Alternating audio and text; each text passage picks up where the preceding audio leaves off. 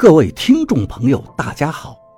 您现在收听的是长篇悬疑小说《夷陵轶事》，作者蛇从阁，演播老刘。第一百一十七章，王八无法解释了，跟着丽丽去了他的房间，把尸体弄到床上，用被子盖好。在额头上加了两个符贴，还是用毛巾盖住。这个过程中，丽丽出去了。等王八安顿好，丽丽端了盆热水进来。王八对丽丽道：“我哥哥喝醉了，你别打扰他，你陪我们下去喝酒。他的钱我明天会照付的。”丽丽开心地跟着我们回到大厅。我坐到沙发上，和小姐们说了一些荤段子。心情舒畅多了，王八却是满腹心事，一言不发。鸡子火锅上来了，老板娘问我找哪两个小妹妹陪着喝花酒，这个好像就是规矩了。陪着喝酒的妹妹，估计就要晚上陪睡觉的，现在就是挑选的时候。这个事情在宜昌不是什么秘密，只要是男人都知道。连王八都知道，所以王八不愿意选。我心里想着，我倒要看看王八今晚怎么脱身。要是他把持不住，我就给同学们说去，笑话死他。正在想着，嘴角就挂出了微笑。王八却和我想到一起了，他压低声音说道：“你要是敢乱来，我就告诉婷婷，让你好看。”我故意装傻，乱来什么呀？怎么乱来呀？王八急切地说，但仍旧压低了声音。我们这个事儿啊，本来就靠一口阳气支撑着，你要是和小姐那个了，阴气就更重，尸体发炸了怎么办？还有，现在已经是土家族的范围了，尸体好像比在宜昌更容易驱动。我明白了他的意思，容易驱动就意味着相对应的尸体也容易诈尸。湘西的主要民族是苗族，但也混杂着土家族，赶尸也跟土家族有千丝万缕的联系。鸡子火锅五十块钱，陪着喝花酒的每个妹妹一个人七十，这点钱在王八看来算不了什么。我一直羡慕那些在我面前吹牛的人，说起喝花酒的经历，没想到跟着王八打秋风碰上了，却又实现不了愿望，不知道是该开心呢，还是该郁闷。王八现在连酒都不让我喝，老板娘忙前忙后的给我们上配菜，热情的很，估计是天气太冷，她的生意不怎么好。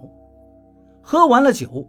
王八坚持要睡到放尸体的房间里，这一下三个小姐就不乐意了，她们都觉得这样很过分。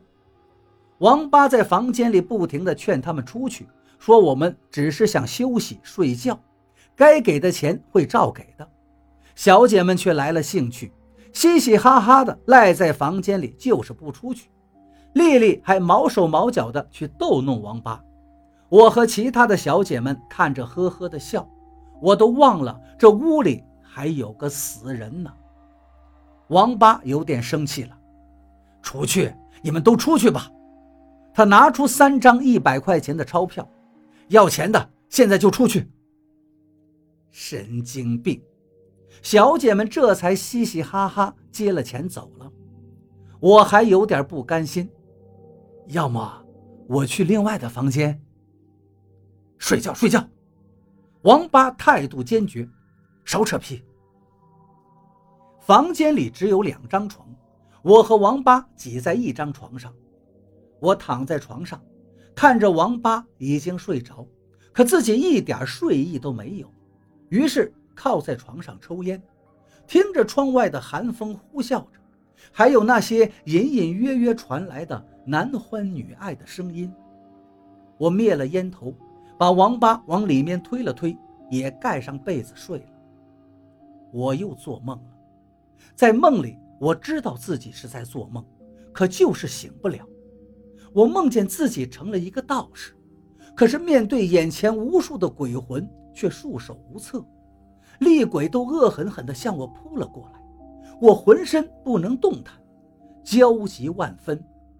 我被压床了，我被压了好久，才渐渐醒了过来。想着屋里还有个尸体，于是就很害怕，拉开了灯，下意识地往旁边的床看去。这一看，我就愣住，一个小姐正抱着尸体在睡觉。这个小姐的胆子也忒大了吧！我连忙把王八叫醒，王八醒了也看见了，看了一会儿，他大喊道：“不好！”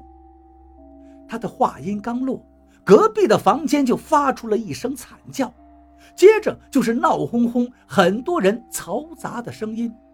我和王八面面相觑，怎么了？这时候，旁边床上的小姐站起来了。